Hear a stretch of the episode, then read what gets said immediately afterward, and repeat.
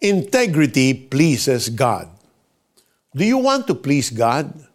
Then be a person of integrity because God is pleased with integrity. David declares this before the assembly when he prayed I know, my God, that you test the heart and are pleased with integrity. How can we live in integrity? Here's how look straight ahead and fix your eyes on what lies before you. Mark out a straight path for your feet. Stay on the safe path. Don't get sidetracked.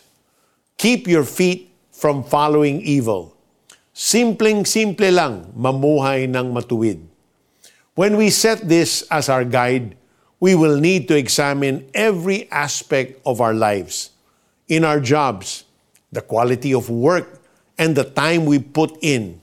In our relationships, the promises we keep or break. In our finances, how and where we spend our money, which actually belongs to God too. As Filipino citizens, the taxes we pay or underpay. As parents, the examples we give to our children, and so on and so forth.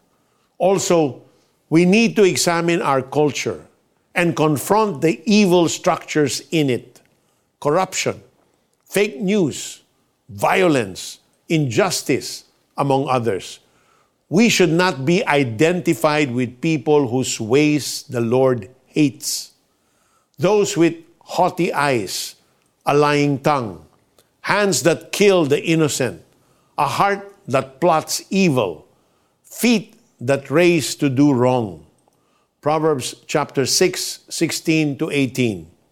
Also, a false witness who pours out lies, a person who sows discord in a family.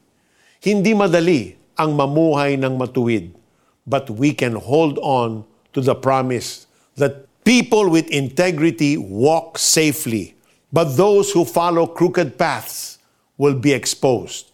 And that the good people who live honest lives will be a blessing to their children.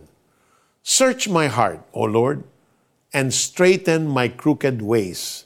Mold me into a person of integrity, that I may please you in everything I say and do. In Jesus' name, amen. Application What aspect of your life needs to be made straight? What first steps can you take? Alam kong sinasaliksik ninyo ang puso ng bawat tao at natutuwa kayo sa mga matuwid. O Diyos, buong puso kong ipinagkaloob sa inyo ang lahat ng ito. Nasaksihan ko rin ang buong puso at may kagalakang pagkakaloob ng inyong bayan na narito ngayon. 1 Chronicles chapter 29 verse 17. This is Peter Kairos saying, with God, all things are possible. So do everything you can to please Him.